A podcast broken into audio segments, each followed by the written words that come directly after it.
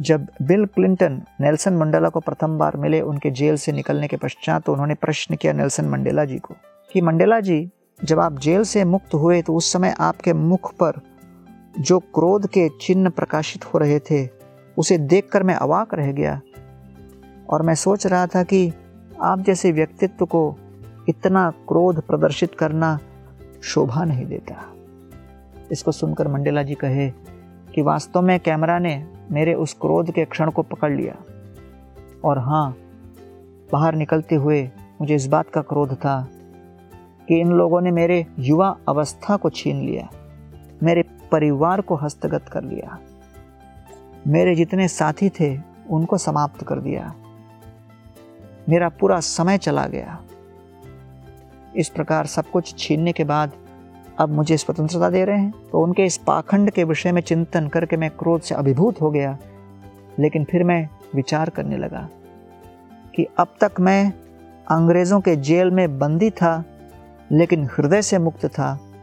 अब मैं अंग्रेज़ों से मुक्त होकर हृदय के क्रोध और प्रतिकार के इस भावना से बंद कर नहीं रहना चाहता। जो व्यक्ति ऐसे क्रोध और प्रतिकार के कड़वाहट से अभिभूत हो जाए, वो फिर कभी इन श्रृंखलाओं से मुक्त नहीं हो पाता। इसलिए मैं इन सभी को क्षमा करके अपने जीवन को जीना चाहता हूँ।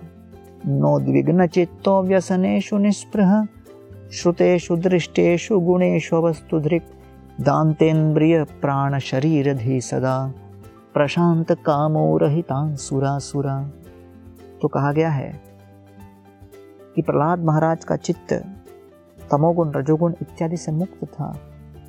उसे किसी प्रकार का आक्रमण भयभीत नहीं कर सकता था। उन्हें भविष्य की कोई कामना नहीं थी।